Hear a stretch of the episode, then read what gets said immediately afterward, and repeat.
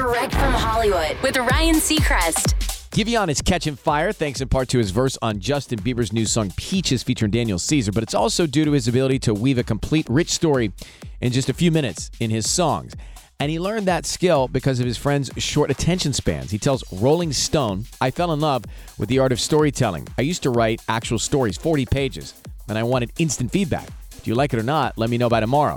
But nobody wanted to read a full story by me that quickly. So I condensed it to where they could give me feedback that I wanted within the next three minutes. And that's how I got to turning stories into a song. Through this whole process, writing songs, telling the story, figuring out the sonics, the singing came last. Giveon's Heartbreak Anniversary is out now. That's direct from Hollywood.